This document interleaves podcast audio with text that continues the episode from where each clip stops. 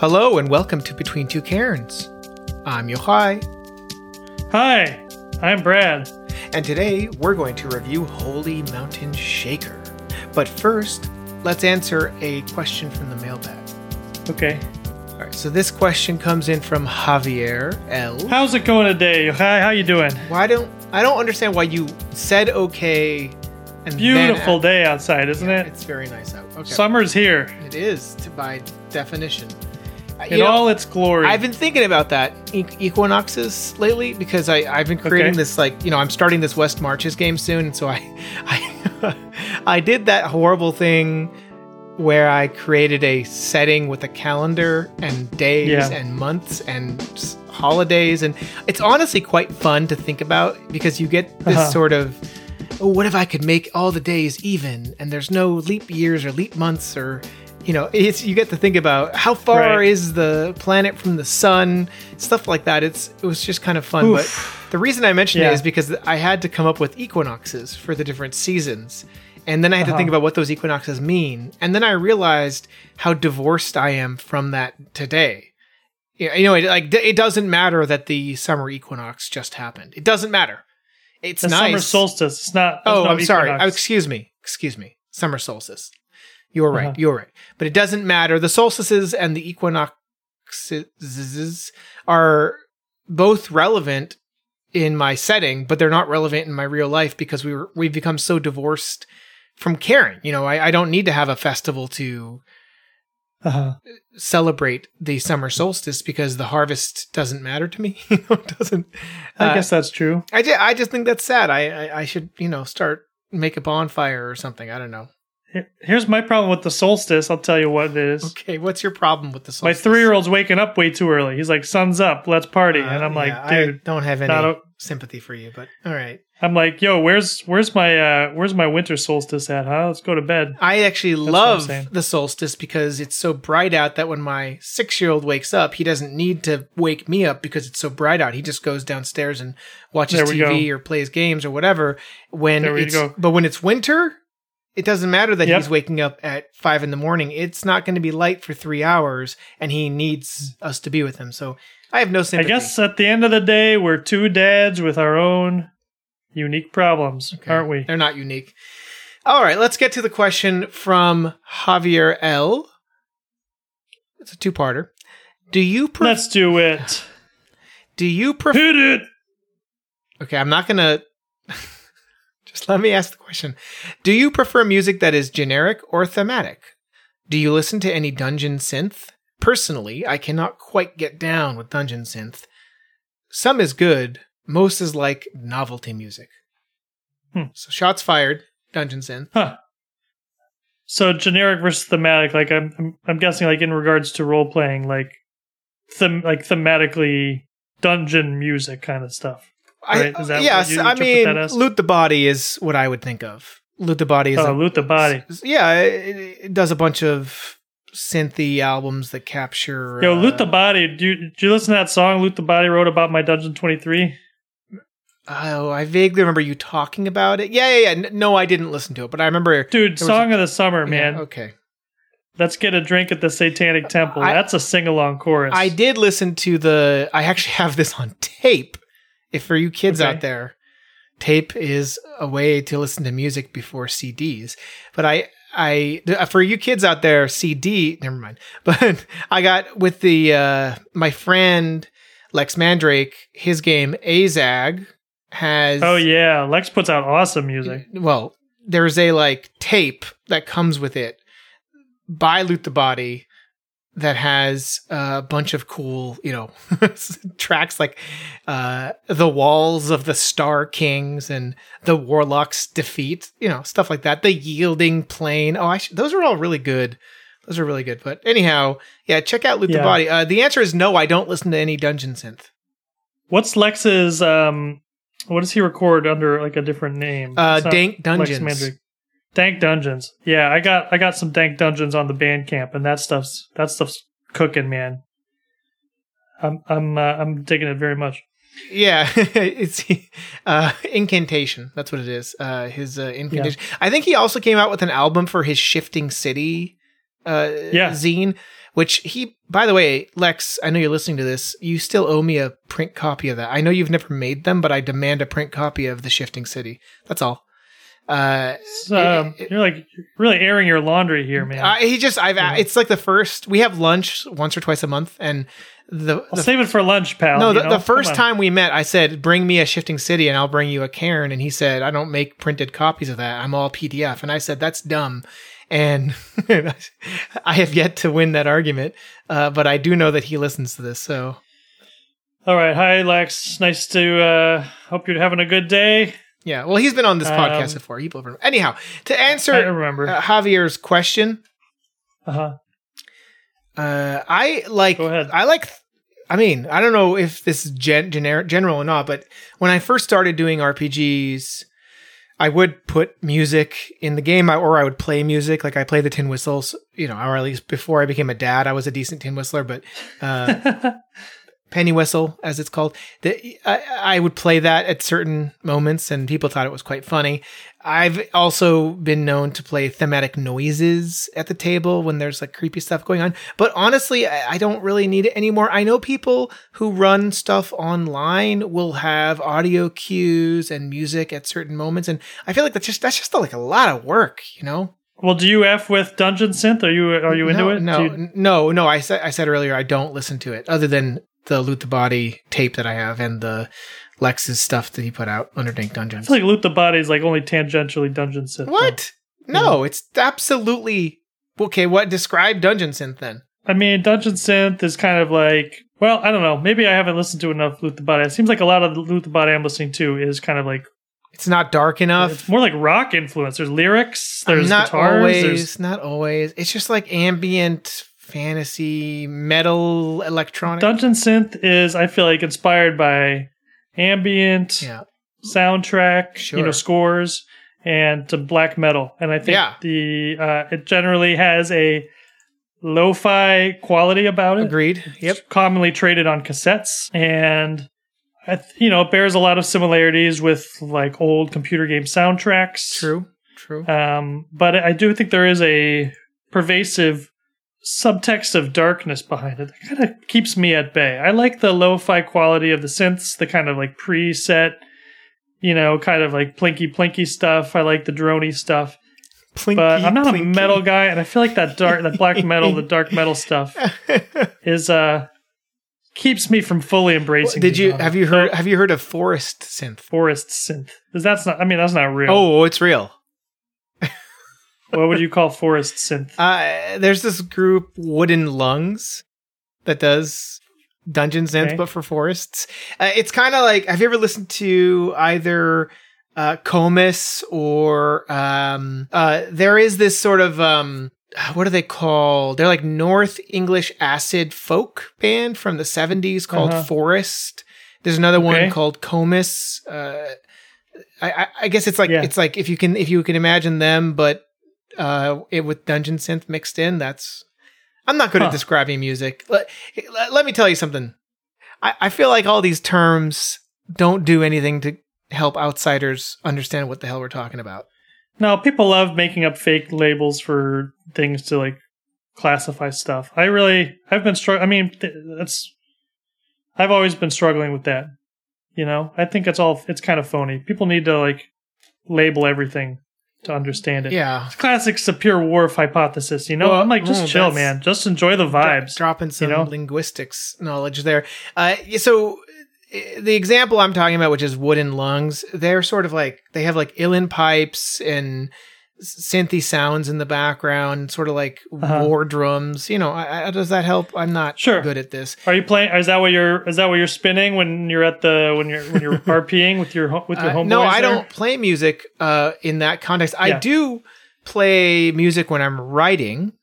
I know that's Okay. not what Javier asked here, but uh, I like to play, you know, Godspeed You Black Emperor, Mogwai. Uh, Yeah, yeah, great, great, great. What else do I like to listen to while writing? Circle of Birds as well, none related. Russian Circles is another one. Uh-huh. Okay, cool, cool. Uh, I tend to avoid anything with vocals, even vocal just harmonics. Like I, I, I- don't want to hear a person's voice in those scenarios most of the time. Uh, Uh-huh. But yeah, I, those are that's kind of what I get into in those situations. Yeah, that's cool. Yeah, um, I don't. I mean, I, I, I dabble in dungeon synth. It's not my fave, um, but I do like a lot of ambient music. Um, that's like two sections of the record store. I'm always checking out and seeing what kind of ambient, sometimes new age uh, sounds we got there. Um, I also like soundtracks. I listen to that a lot, especially. Um, my favorite is there's this blog I used to love. It's now defunct called Sleazy Listening. It was um, soundtracks from 70s um, like horror and like lo-fi or i'm sorry like uh like softcore porn movies from italy and mostly some france. Um like some incredible composers working on like absolute trash films. But um man there's such a rich vein of music there. And um i, I put on stuff like that a lot when i'm playing it i don't usually play music in person sessions, but this is what I put on like in my headphones when I'm playing online with people. I'm just imagining you playing online and then in your headphones some, you know, Ennio Morricone. just oh, sure, yeah. showing up while you're say suddenly your voice drops Sure. and you describe no, Morricone is great. yeah no, Piero no. Piccioni, like I don't know, there's a lot of these Italian guys I'm crazy about, and then uh I don't know, yeah, and uh yeah, I don't know, I like I like more uh just kind of ambient ambient droney stuff. yeah yeah that makes sense uh you ever listen Um, you ever listen to uh, uh Pelican sort of drony as well no, I don't know Pelican. You might like no. them. They're kind of drony. I think they're they're kind of sludge. I think you'd call them. Again, these Okay. names are so stupid. See, I don't see the sludgy stuff. See, you're getting into this dark this world of darkness. I don't want to. I don't Got want to it. Yeah, yeah, yeah. Well, You know? oh, you could, you know, I'm talking like like Mort Garson. You ever hear the Plantasia? His like plant record.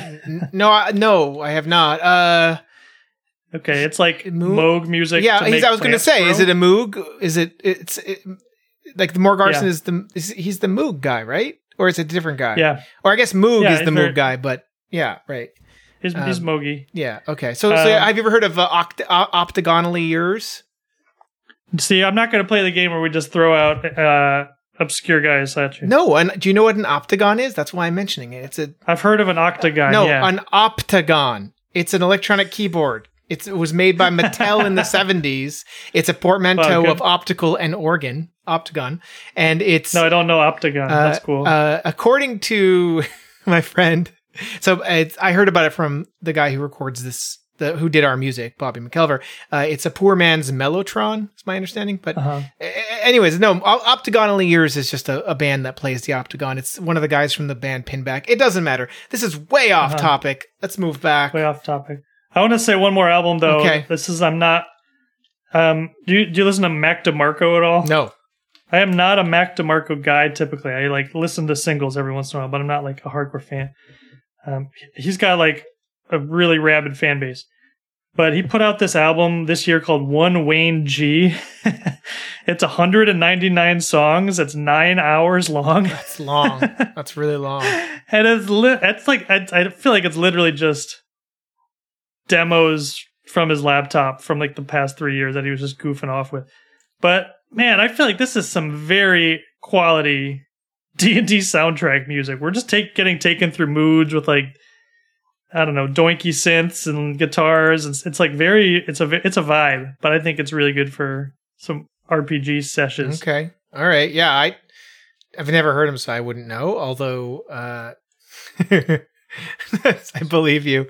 Uh for Anyway, for this particular that's the that's the answer to the question, Well, right? no, Is there anything I- more to yeah, say? I have yeah. I feel like we're getting too on. far No, no, into no. like, I- ooh, what's on your turntable, Just- like wankery. Can I you know? just bring it back? So, for our main review, we're going to be reviewing Holy Mountain Shaker by Luka Rejec. So, uh, this is written by Luka Rejec. Layout is by Ama Irbamel. Editing is Gavin Norman, FM Geist, and Jarrett Crater from Moonrat Conspiracy. Uh, all the art is Luka Rejec again, and it's published by Necrotic Gnome, but with, I think, ass- assistance or partnership from Exalted Funeral. Luka is kind of unparalleled in the OSR, I would say. There's really nothing, or there's no one who does as much as he does themselves, you know, as and and is so uh prolific. You know, he did Yeah. he did Ultraviolet Grasslands by himself. You know, yes, he gets editors, but he does the art and the writing and the layout and you know, it's all Luka's brain.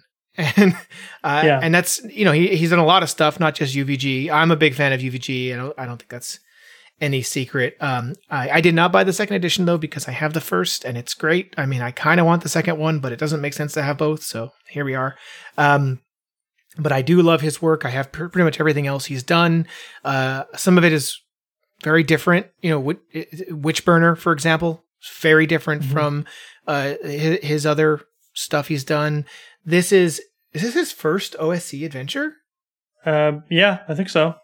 Well, I don't know. I mean, it's definitely. uh, I mean, it's a first party OSE adventure, so this is like as OSE as it gets. Well, for sure, but I'm I'm thinking, is there anything he's done that for for OSE? Because you know, uh, UVG is ostensibly a setting for CCAT, which is his own system, and, Right. Um, and it's e- even the version of CCAT that's in the first edition of UVG is not like o- OSE. It's quite different. So I, uh, yeah.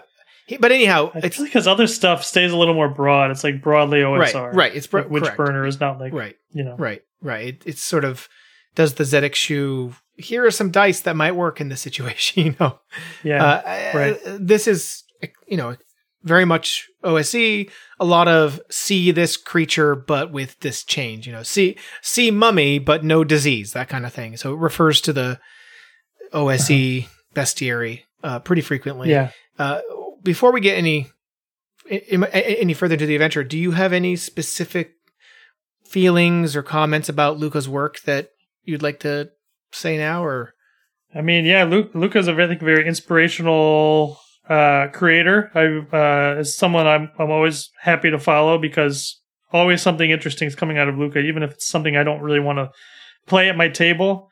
Uh, I mean, I think Luka's a true artist. Like whatever he's coming out with is something that is going to be thought provoking and inspirational. Um, so you know, there's a lot of different ways to enjoy a role playing game beyond like rolling dice at a table with your friends.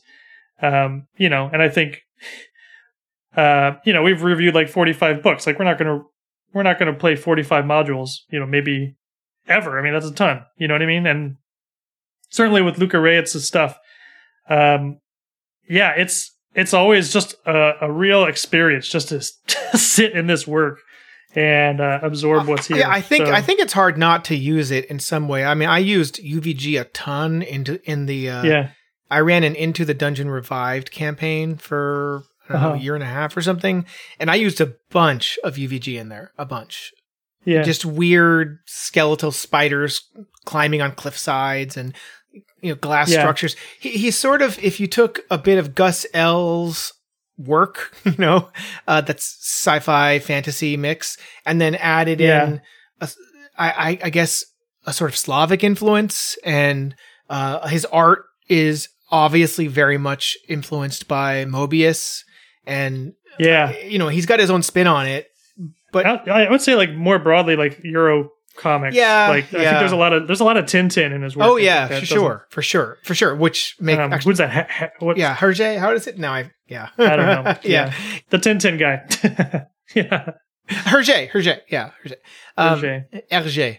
Uh, that said, Mobius, who's one of my favorite, if not my favorite, all-time artist.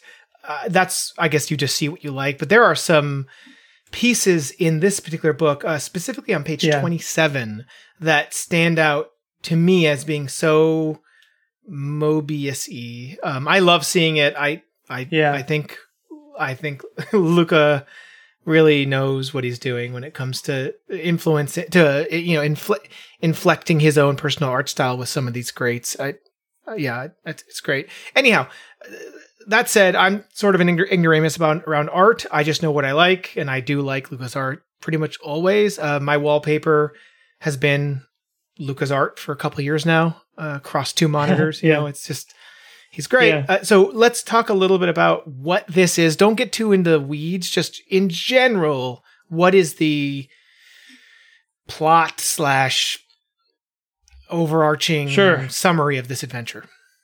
All right, so this is a first party re- release for Old School Essentials. This is for mid-level characters, which this is calling I think levels five and six. The premise is that there is this holy mountain, and there's a little town at the base of it, and um, the the area has been plagued with terrible earthquakes, and the PCs are charged with entering the mountain and figuring out what is up with the earthquakes.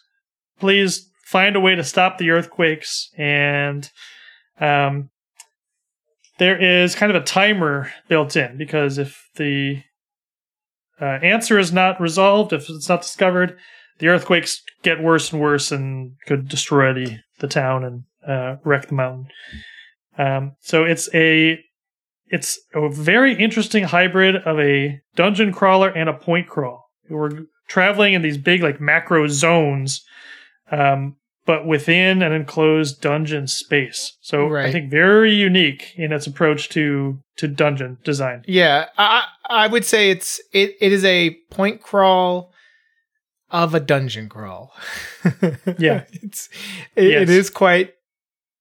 I think if you don't come into it with the right perspective, you'll be very confused at first. You know, it's Yes. it's not uh even a traditional point crawl i would say you know even people who run point crawls still have dungeon crawl rules or dungeon Right. crawl procedures but this is different this is 100% dungeon crawl so to give folks an idea yeah. of what we're talking about you might have a two page spread for one particular point in the point crawl and in that spread are options for what happens if you explore a little bit what happens if you explore a lot? What happens if you explore one aspect of the area you're in? Uh, the sort of local tables for that point and what might happen. Uh, it, it, it really is a point crawl, and I think it's a point crawl done well. The question is, and I think this will be the question of our review, is is this the best format for this particular kind of dungeon crawl? Because because that's what it is.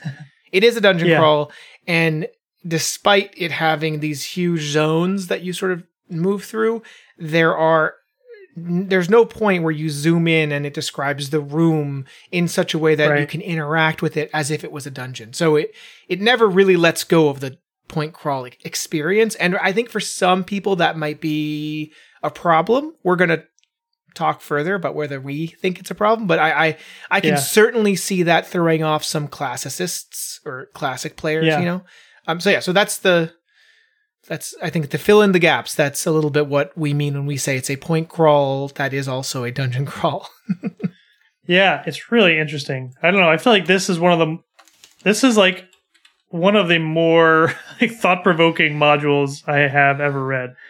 Like I I don't know. I'm just spinning this thing around.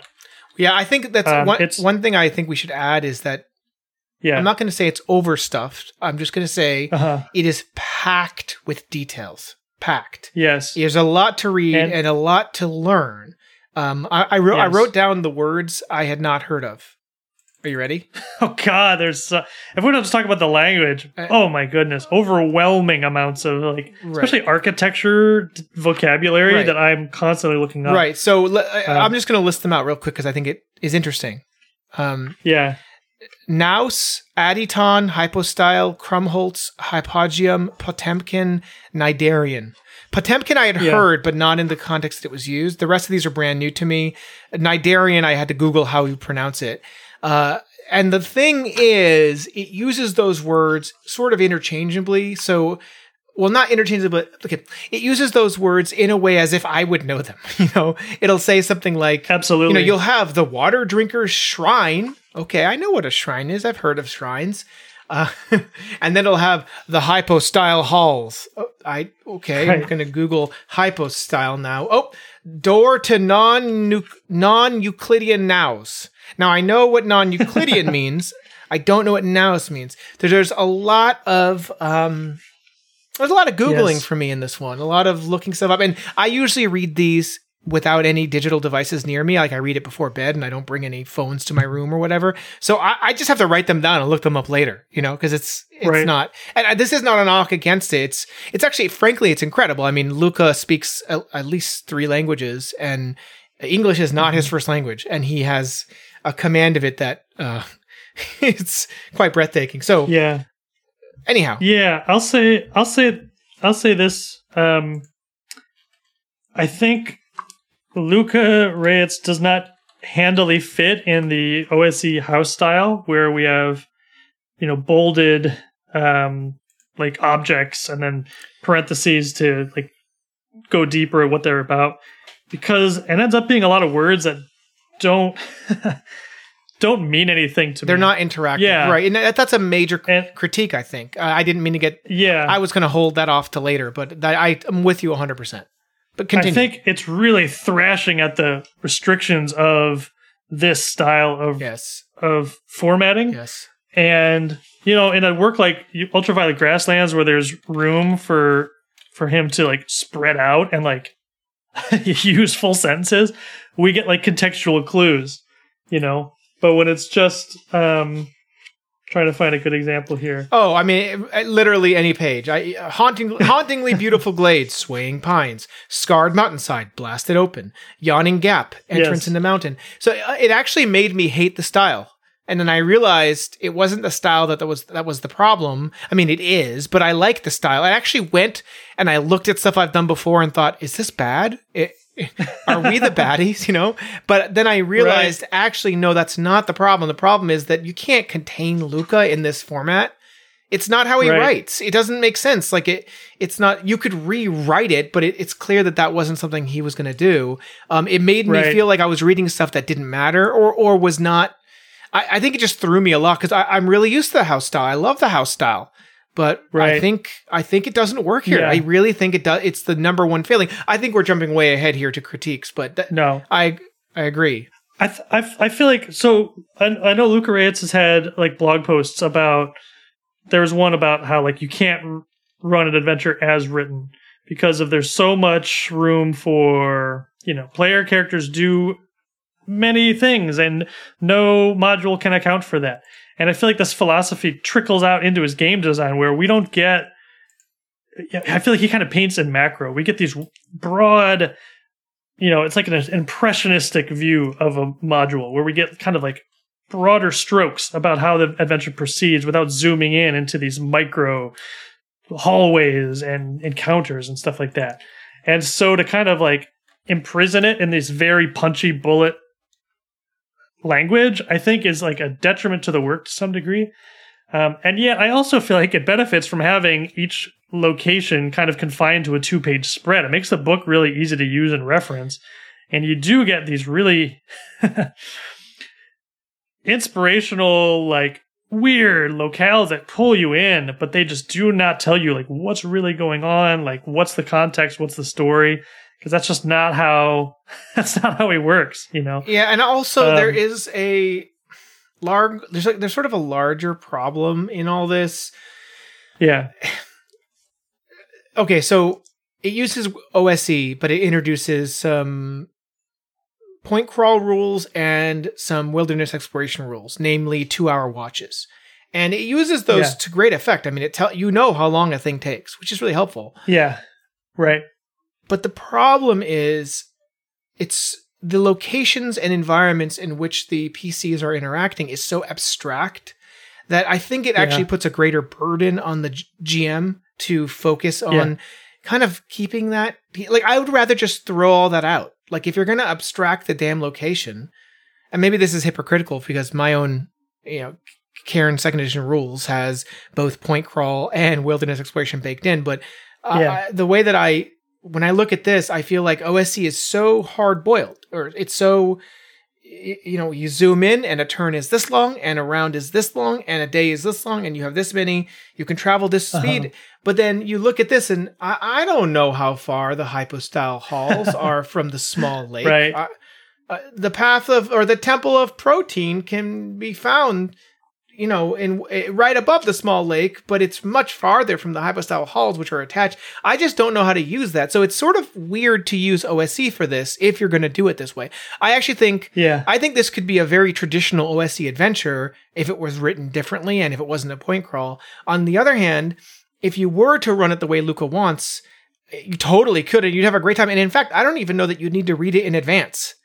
If you just didn't worry Hmm. about this kind of stuff and you just sort of No, surprised yeah. yourself as you went went through it, I I really enjoyed with reading it. The only detriment to reading it for me was I felt like I was expecting interactivity from the OSE house style and not getting it, and it it kind of gave me a headache. Like I I kept looking for something, and then I realized no, I, I I'm just used to how they function. Frankly, remove the OSE house style, and I think this would be uh, if much improved, which is crazy because Yeah. I, I I'm the biggest believer in this thing. I but uh, let's talk positives. Let's let's talk about No, there's so I I kind of I do like the the in sorry that that note didn't mean I loved it. yes, let's talk positives. Um, I actually like the mechanic where you're given these this time unit, a watch. It's two hours, and you don't know this, but you have a finite amount of these. And I guess it's kind of baked into the idea that you're going in this mountain because you know the earthquakes are getting worse. So the constant, the I think the core um, conflict that players are dealing with here is they're going into these weird locales. They don't know what's causing the earthquakes. The, each locale is weird and interesting and tells you more about this mountain. Like there's dead civilizations here, like multiple of them. And there's it's not always clear like what happened here or what's going on or if it's worth investigating. So with each locale, it's like, is this worth spending time to get deeper into? Right. Which is rewarding in itself because learning more about these areas is really interesting. But, but, But, why like- would you? Are you diving into the right Right, right. location I- or the right information me- to like solve what's going And, on? and I think that that's from the perspective of a dungeon crawl, which I know this is a Yeah. crawl, but that's actually one of the problems with this module, in my opinion, is that it introduces a couple factions, but they don't really show up anywhere later in the dungeon crawl. I mean, there are other factions, just not the ones that you think it, are gonna really matter. I mean, everything seems abandoned when you get there. There's a whole section with a Yeah. mining company, but they kind of matter, kind of not. You don't really run into them. Uh, uh, there, No. y- it would be very easy to create relevant encounters from those factions, but I didn't really see them. They're not pronounced at all. Like if you compare it to uh, Date of Expiration, for example, where Yeah. you, you're very aware of what the factions are, who they are, what they want, how the PCs interact with them. Here, I just feel like you could easily ignore them and the results would be the same. Uh, there were a couple other small critiques that I had that I have that I didn't mention earlier that I, I realize I want to now before I dive into talk about talking about how much I love this. One thing I wanted Yeah. to mention was it makes frequent use of references to proper names and proper nouns without including the page numbers where you can find them. So, for example, That's the gold the do that. gold horn, which is brought up Yeah. once in the bestiary in the beginning, and then that's on page ten. It isn't referenced again until page twenty eight, but there's no there's no C bestiary or C page ten, nothing. Yeah. It just assumes, and I don't, I dude, there's so much data here. I, there's no way I'm gonna remember what Goldhorn is. By the time you get to Goldhorn the second time, I have learned at least thirty new words and proper nouns. You know, and so so Yes. I'm like, wait, what? Who's Goldhorn? Why did the lover being brought to life and the, the hunter kill? Like, I have no idea Sure. what's going on, and I had to I, honestly, I, reading the hardback was a problem. I had to switch to PDF so I could do a Control F for Goldhorn. Hmm. Oh, it's in the bestiary. Goldhorn is a monster, or not really a monster, but it's a creature. Right. It's not an NPC. It's a creature, and I think that that actually is a that's I don't know whose responsibility that would be in this case i guess editing but it to me it seems like there are so many words thrown at you that if you're going to do this you better have references. Eh, you know just just tell me where i can find more information about this word you- you've introduced for the first time since page 10 you know i, I, I so that's that's a kind of major uh critique. But let me follow that up with something i really like. Yeah, it's a classic example of Luka writing okay? This is on page 30 Yeah. A Potemkin boulevard of machines for reproducing a dead consumer culture with well dressed marionettes and plastic food displays. Two D6 terrified radiation ghosts shy away from light and life as shadows. Shadows is, I guess, the creature they are. I, just love these like single sentence, super descriptive, almost uh, philosophical, you know, w- one liners that he he drops all over this thing, and it's it's in my opinion pretty glorious to read. As a result, it reminds me of of ultraviolet ultraviolet grasslands. It's just so it's it's a hearty meal of words to uh, you know gorge yourself on. Just make sure you slow down because by the end you're just what Yeah. you just it's hard. It's, it's Totally. Yeah. And yeah, man, he just packs so much mystery and like I don't know, so much beauty in the subtext of these weird dead like societies that you're exploring. Like the empty streets and the ghosts and like the weird, like very modern trappings of like civilizations that are gone. There's like I love in the beginning or towards uh, towards one point of entry there's like a palace with a missing princess and there's like robot like creatures that are mourning her and they're like where is she and then i don't know these kind of like romantic threads like that where you find the princess later and like what's befallen her. It's like wow this is just like it's i don't know the quality of narrative and the quality of writing just like hidden away in this weird like dungeon delve is just really i don't know it, it's really effective i think. But you know it leaves a lot to subtext and i think it depends a lot on the gm to improvise. Um, within the framework of kind of like the vibe that's been set even if they don't have knowledge of like what happened to this place because it's never explained. improvise what? Explain to me what you mean. What do you mean? What do they have to improvise I think I know what you're saying, but I want to make sure. well i think so the, the the reason i think this book would be hard to use as a gm uh, let me just say this I really like this book a lot, and I would love to be a player in this like so much. I would not really want to run it because I think it would be a little bit daunting just the way it's presented. Because I feel like it, it bears closer resemblance to like a wilderness hex crawl, and that you're doing these kind of like broad movements, but you need to know like when to zoom in for some specific action. Oh, like a bear approaches, or you find an old campfire, there's smoke. You know, you know, you have to like know when to zoom in on specific action. Yeah, and that that is what a point crawl is, Yeah. though. Like, if you go to the you know the Right. origin of of point crawls, which is the Hill the Hill Cantons blog, you're meant to Uh-huh. zoom in. You're meant to zoom in. And in my own games, which I love point crawls, I prefer them over he- over hex crawls. I know that that's not a popular uh, perspective, but I Uh-huh. personally prefer them over hex crawls. Right. And what I do is I have a point crawl, and then I zoom in, and then I zoom in again. I would argue a point crawl has usually has more in common with like actual just a normal dungeon crawl. It's just the the distance is farther and the walls are not as yeah, there's no walls. The walls are the difference. The the walls are what matter. The the architectural interactivity, the the three dimensional nature is what Right. makes it special. Which is why this isn't a dungeon crawl. I mean, it's not. It's not. It could be. You could have dungeons built into these point crawls. okay, like the Needle Gnome Outpost. All right, this is we get grottos, hangar like, lacy dripstone, lanes, cobblestone, wells, bottomless. And we initial exploration you're finding abandoned villas, a street, an abandoned park. It's like people have lived here. How zoomed in do you go on this?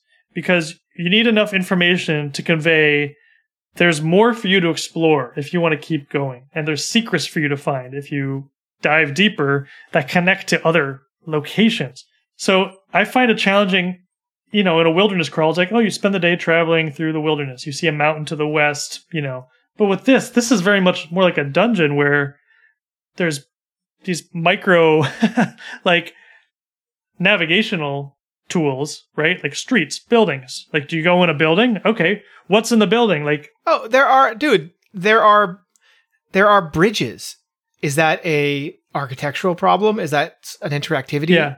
problem. Like, I, I mean, I it, it- you're kind of missing out on the dungeon crawl part of dungeon crawling, and I think that is why I don't know that point crawls in this specific module make that much sense, or at least they don't make sense within the OSE context. Uh, I, you could do a point crawl dungeon totally. You just have to write what that stuff is, and and that's just missing from this. I don't know. I think it's really hard to do because you, it's like the Mines of Moria. You know, people are always like, I want to make a mega dungeon, right? And like Dr. Greg tried to do it. And um, I don't know. I read a lot of negative reviews about that one. But yeah, that I think that's the challenge. You have to be able to take this framework and riff on it and improvise the micro. You Well, know, yeah, but you don't have to do it that way. You could instead, for example, in the Buried City, which is I think what you're talking about, yes, the, the they have these layer cake apartments. There's another phrase I had to Google. Uh, so they have these ex- explore the apartments they have. You could you could take this module and blow up those apartments into. Uh, so so it just expects you to do that. So I think what's important for people to understand is that right. and there are micro elements. You know, there's the Museum of Memories, which getting into it is basically like a, you know getting past a door. But once you're in there, there's nothing. There's no rooms for you to explore in the same way you would in a dungeon. Yeah, exactly. It's like you get into this building and there's like a door described. It's like that's that doesn't feel like enough. You're in a museum. Like what else? You know, I got a riff on that. So like page after page, I'm like, man, that's great. Man, that's beautiful. I can't. Oh, so this is awesome. I want to explore this. Like, I want to live in this place. I want to explore this place. But thinking about how I'd run it is like, oof, I get a headache. Right. I think I think if this had been expanded to a major work with individual dungeons scattered throughout, I think it could be something revolutionary. I- think as it is, it's still incredible and worth reading, especially if you just want to pull stuff out. But honestly, I kept thinking to myself, this feels like a Troika adventure. I thought that too. it's like it's it's in theme and Yeah. in the anti-canon sort of Yes. nature, which I know it's not really anti-canon because it does have a canon, but it's also it just subverts you on every level. It subverts your idea of a dungeon crawl at all, which some people are not going to like. Something you said earlier was um, something along the lines of like you. The, it felt like ha- only half finished or something like that. Like you wanted more of it or something like that. I said it. I I, didn't exactly say it was half filled. I said I, if this was blown up to a major, like you know, release. I don't know. You'd Okay, so to speak to that, you said you say this was blown up. Um, so I I remember that there. I read an interview with Luka Rejec. I pulled it up. This is from uh, Third Kingdom Games. Mhm. Yep. They do this meet the publisher um, in a newsletter. I believe you. You and I have both been interviewed by Third Kingdom. Go ahead. Yeah. Yeah, uh, yeah. Shout outs to Third Kingdom Games. Uh, it's great. You should subscribe to the, the newsletter. It's good stuff. Anyway, I pulled that up because I wanted to hear about I don't know the creation of this, and that was actually a big part of this interview. Luka Rejec says about Holy Mountain Shaker. Hmm. Well, so far only half of Holy Mountain Shaker is published. I wrote about twice as much, but there wasn't space for it all, so a lot got cut. I'm planning to release the other part, the Town and Earthquake adventure, sometime later this year or early next year. It's more of a social deduction, who done it kind of adventure. Cla- classic. Classic. Yeah, and he also says to speak to another point we had. The other thing that was challenging was figuring out a way to capture a scale between room by room dungeon crawling and the sense of size one experiences in a really big cave system or underground bunker. Long, narrow passages that feel endless, then suddenly echoing halls. I think I got about 70% of the way there. It's good, but I'll probably revisit the problem in a few Hmm. years again. Um, yeah, I mean, I totally, I feel you, man. Like, sort of reminds me of uh that describing it as a who's done it. It's like like Witchburner, Long Winter. You know, they're not traditional uh fantasy adventures, and I, I think that's where he does a good. He does a really good job. I just don't think he needed to be chained by the OSE house style to do that. You know, to, uh, yeah. this is one where I think we are on the exact same page, so it's pretty good. Pretty good. Um, one thing I like a lot about the layout, though, is you get kind of a little mini map. You see like the point you're at and the connecting points, and there's just I love the map. there's just the maps. Oh, the map's incredible. And it's right in the beginning of the book. You just pop open the the you know nice uh the little mini visuals of the location are so evocative. It's such a beautiful. yeah map. they're great they're great they they make complete sense to me in fact this is one of the best point crawls i've ever seen it's just not a dungeon crawl Yeah, and that's the problem but I do really like on each spread you get the mini map, and it just when when you get you know the path to the deep mines, you get just a few descript, descriptive words: chiseled scout holes, machined arteries, carnal pits, charnel pits, no it's yeah right right whatever. And then the the to path to the temple of protein. You say, oh, there's ladders, square shafts, toxic rivulets. Like that gives me enough information to convey you're in this new grand space. You see two avenues of exit. I can briefly describe. Oh, this one has a bunch of ladders and like broken machines.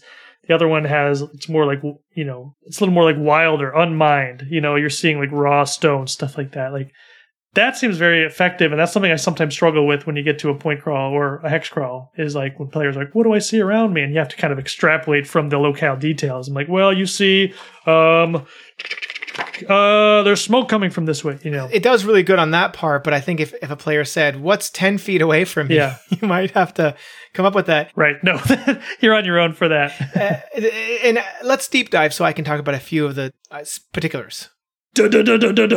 Deep dive, dive, dive, dive. I think the part the part that I would struggle the most with is that maze, the the deep mines with the a sleeper, a sl- uh, Amanita or whatever. There's like some dreamer is controlling it. Uh, it's great. Yes, I I just love her. think it would be really obnoxious to run for me and my players. I think they would have a really hard time with it because it it, it is the most three dimensional situation, and yet that's Yeah. it's just not described in that way. And I think I have some players who would be really frustrated and try to figure it out. And No, I agree with you. I think in general, the I feel like the best locales, and by best I mean like easiest to run and most evocative, are the big open spaces where you can see everything. Like the big funnel you walk down Sure. or the giant lake yeah, where there's no mystery about like what's in the buildings, what's the museum like, what's hiding behind the corner here. It's like you see a huge lake. There's an island. Like there's stalactites. Like what are you which giant thing are you exploring? I mean that totally right, hits. right. There's a lot of that. No, and that, that's what he does. That's why UVG works so well for me is that Uh-huh. it is that kind of grand Oregon Trail landscape. Yeah. You know, um, I'm trying to actually find. There's a part of the module that really did get to me, but I uh, I can't see it now. It's this is part of the problem is I'm just so overwhelmed by it. Yes. You know what time period is this? right. You know, Just like things like cars and things like robots, but those don't seem to be in the modern world that you start in. Uh, by the way, the uh, illustration on page 19, that's actually the one that I was thinking of that is the most like LJ. The um it's, it's Yes, I mean, that's uh, Tintin. with the lamp. right, right. Yeah. It's the most like Tintin. Yeah, that that's one that's very Tintin-esque. Um man. Man, his art just cannot you cannot say enough good Yeah, we things. didn't about really we didn't really talk about it, did we? Because it's such a, so so assumed. His art is so damn good. It's so effective. It's like I feel like we're using like a Copic Well- multi-liner or some kind of ink pen like that. Dude, just like clean line work. I don't think you know, using I actually Yeah. I- I didn't I didn't appreciate the art on the cover until I read it and then I went and looked at it again and realized what it's what it's doing like yeah. what it's actually telling you because it's a fish It's you know so I fish, just yeah. kind of it was so I don't know but you look at it and it's oh actually it's a map oh actually it's you know telling you something about the the story and I, I yeah I think it's Yeah. I actually to jump to go ahead I don't mind the cover, but somehow I think it's my least favorite work. My least favorite illustration in the book. I, I love the the fish god picture where he just looks really mad Right. and by the way by the way yes. that is a point crawl Yes. Yes. A good one. That's, that's- a good one. And if we're deep diving, so that's what's going on. In this holy mountain, there is an ancient godfish. And Oh, recently, he's gotten to Huh? yeah, an invisible adventurer stuck in his mouth. yeah, some cocky adventurer went to find his the heart of the god, got stuck in a gill, and it's irritating the god, so he's thrashing around, and you got to go pull him out. Uh, yeah, and it's it's like I guess obvious when you look at it, like something is pushing these two rods apart or whatever. But it's pretty hilarious that it's this giant fish. You It's- get there, you go in the mouth, you search it, you go around. It's it's very. It's actually, in my opinion, you could just just run that as like a, a one shot fun little point crawl. I don't know. I think the payoff of like getting to this huge lake and you get close to this island and you realize it's all a massive fish. That illustration with the eyeball of the fish opening on the little boat Yeah. is just that should have been the cover as far as I'm concerned. It's amazing. Uh, too much of a giveaway, don't you think? I guess so. Um, The- but the- I just the think the pharaoh fish. that whole arc, like just the feeling of discovering this fish mountain in a mountain is it's amazing. And I love like so much I like about this module. I love like the f- the focus is on exploration. Like there is monsters that pop out, but nothing requires heroic violence. That's not how you solve this thing. And if you're fighting something, it's because you screwed up and you've probably tried to steal something. Like you're chipping away diamonds from a door Like- or something. You know, I like how those like the needle gnomes are not gnomes. It says Yeah. not gnomes. right? and, and they have like I guess they have guns or something. I don't know. They're just these little guys. They're awesome. Uh, they look like I don't know hedgehogs or something. That I love the I actually love the art for them because it's so different from Luka's Yes. normal art. You know, uh, yeah, I love the way he uses monsters too. Like most of the monsters here are just like, oh yeah, this is like a wood golem. Oh, yeah, you know, like use the stat block of something else. Like these corrupt dragon babies. They're like, oh yeah, use the uh, giant weasel stat block. I was pretty confused by Uh-huh. the Goldhorn, to be honest. Like, I Mhm. understand that that's like another path into the dungeon, into the mountain, but it's okay. So, I guess it died, and then the later, if the dungeon collapses, if the mountain collapses, it's reborn. It doesn't really tell you why, but yeah, very like Princess Mononoke kind of spirit yes, of the it is forest very here, totally hundred percent, hundred percent. There's no way that that was not influential here. Yeah. it doesn't look that way, but there's no. It licks you back to life. I mean, come on. right. And like you know, its head got chopped off. This is like the spirit of nature. Right. You know. Yeah, totally. totally. Um. It's but it's th- not a knock. I mean, that's I I love that. right. It's interest. It's a very interesting juxt- juxtaposition. Yeah. you know this. It's all over the place, uh, which is cool. You know, I Interesting level range though. Levels five to six. Like, why does this have to be for mid level? I think just the variety of. I don't know. That's one thing.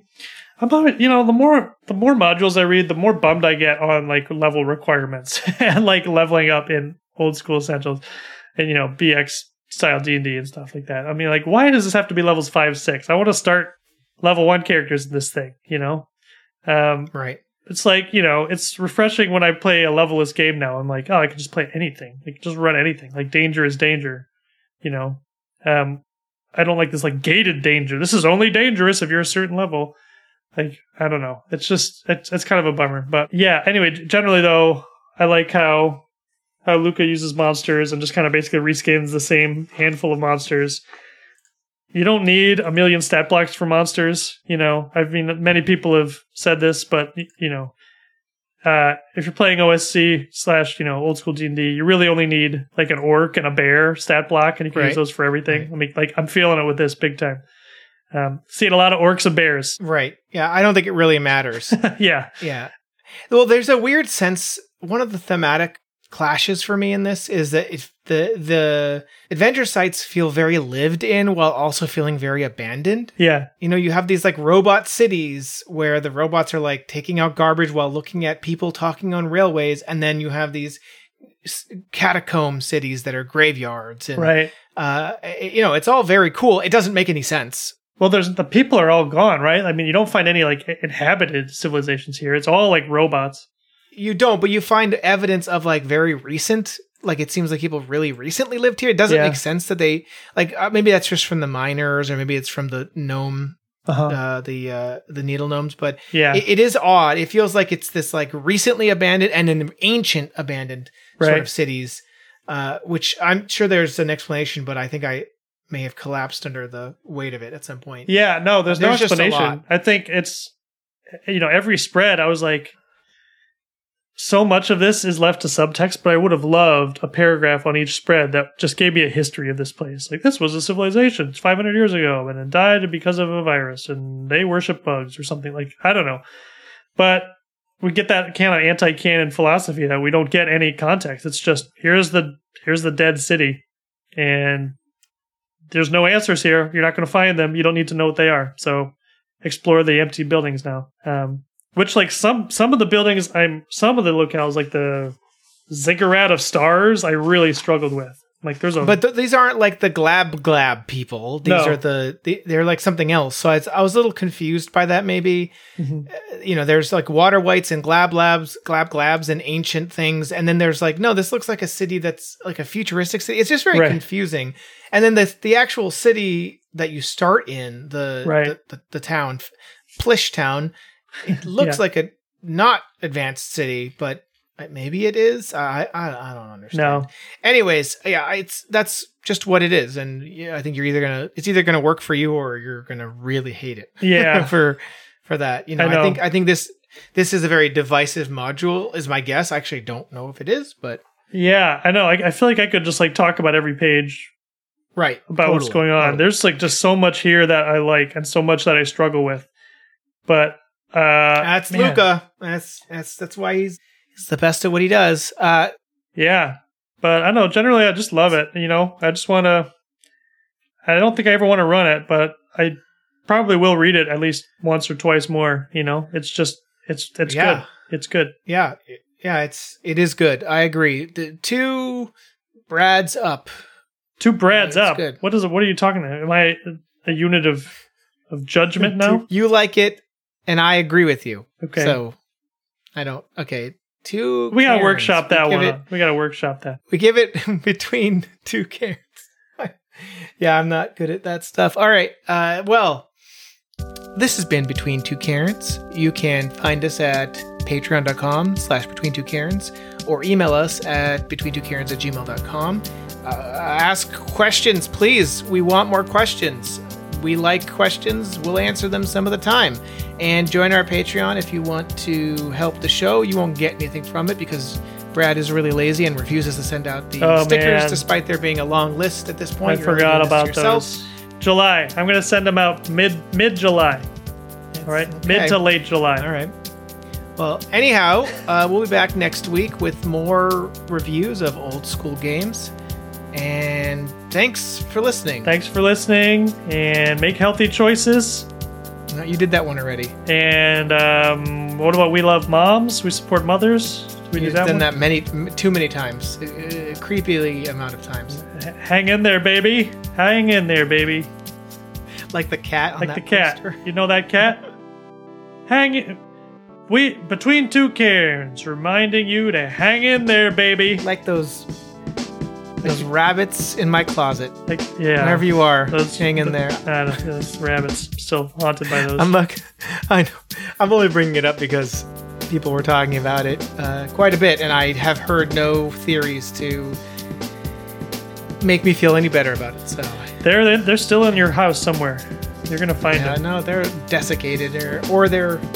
I just can't believe she would have swallowed all three. I mean, you can. I can imagine a hundred pound dog eating one of them with leaving no evidence, but three. I mean, can you imagine what it must have been like for those rabbits to just ha- be in a box? Were the other two just sitting there watching? exactly. Like A- animals are, you know, go watch a nature documentary. They're monsters. I don't. They're the real monsters. The truth is out there, you know. Anyway, um, hang in there, baby. Bye.